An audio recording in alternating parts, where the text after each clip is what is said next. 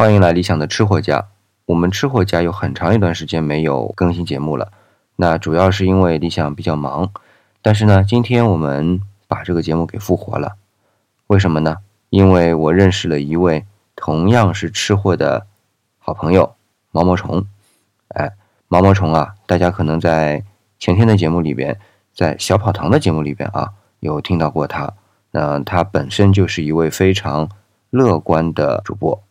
他的电台频道是 FM 幺三二二五二九，哎，他的节目当中啊，其实有很多原创的文字，除了吃货之外啊，是挺不错的，大家可以去关注哦。那今天呢，他带我们去到云南，来看看有什么好吃的，哎，是什么呢？脆鱼，对吧？那就请毛毛虫来给我们说说脆鱼啊。好，现在有请毛毛虫，欢迎。Hello，大家好。今天天气非常好，前两天一直在下雨。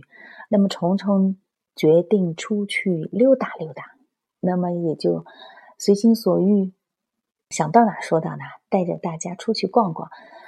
这个今天呢，要在游山玩水的吃货这个专辑当中，给大家介绍一道特别好玩、特别好吃的一个道美食。那是什么东西？一会儿告诉你啊。我们开着车呢，来到了一个环境比较优美的一个小山村。这里呢是白族的村落，大家可能听到白族就想到是大理。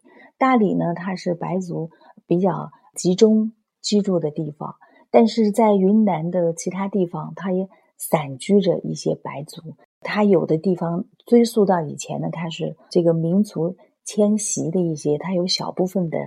白族从大理那边也迁徙到其他的地方来居居住，所以呢，这里呢也是白族的比较集中的一个地方。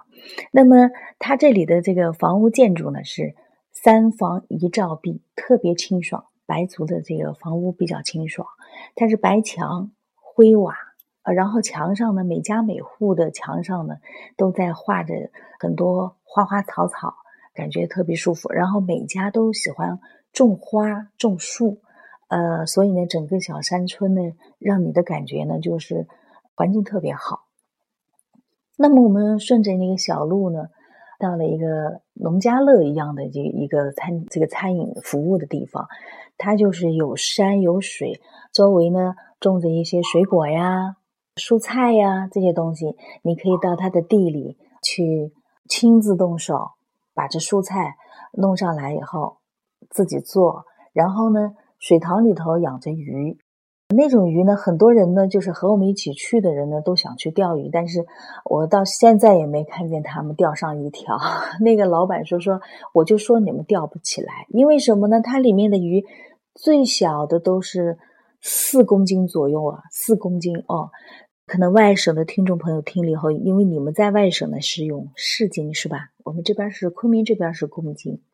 所以最小的都是三四斤、三四公斤重的，而且不是一般人能钓起来的。那么这家的饮食呢非常有特点，在我们的这个我们省和市的这个电台里面，都曾经对他们家的这个呢进行过报道。那么我经过了一通准备呢，这个鱼呢是被那个老板，就是店家呢已经把它捞上来了。呃，给我们进行了处理。那我看了以后，这个鱼呢，它可以生吃，把它弄成薄片，蘸芥末是一种方法。另外一种呢，就是用我们云南特别有的这个特有的这个小米辣，再加上酱油啊那些调料调制的一种那种辣味儿，辣味儿十足的那种，就根据客人的喜好来进行挑选。另外一种呢，是另外一种吃法呢，就是一个火锅。那火锅端上来以后呢，就把那鱼放进去。它那鱼片可以生吃，也可以涮着吃。然后经过煮了以后，你说那鱼肉吧，煮上来吃的以后，它特别特别的脆，叫脆皮鱼。为什么？这脆肉鱼呢？它那个嚼着以后，那肉呢特别有弹性，是脆的，越煮越脆。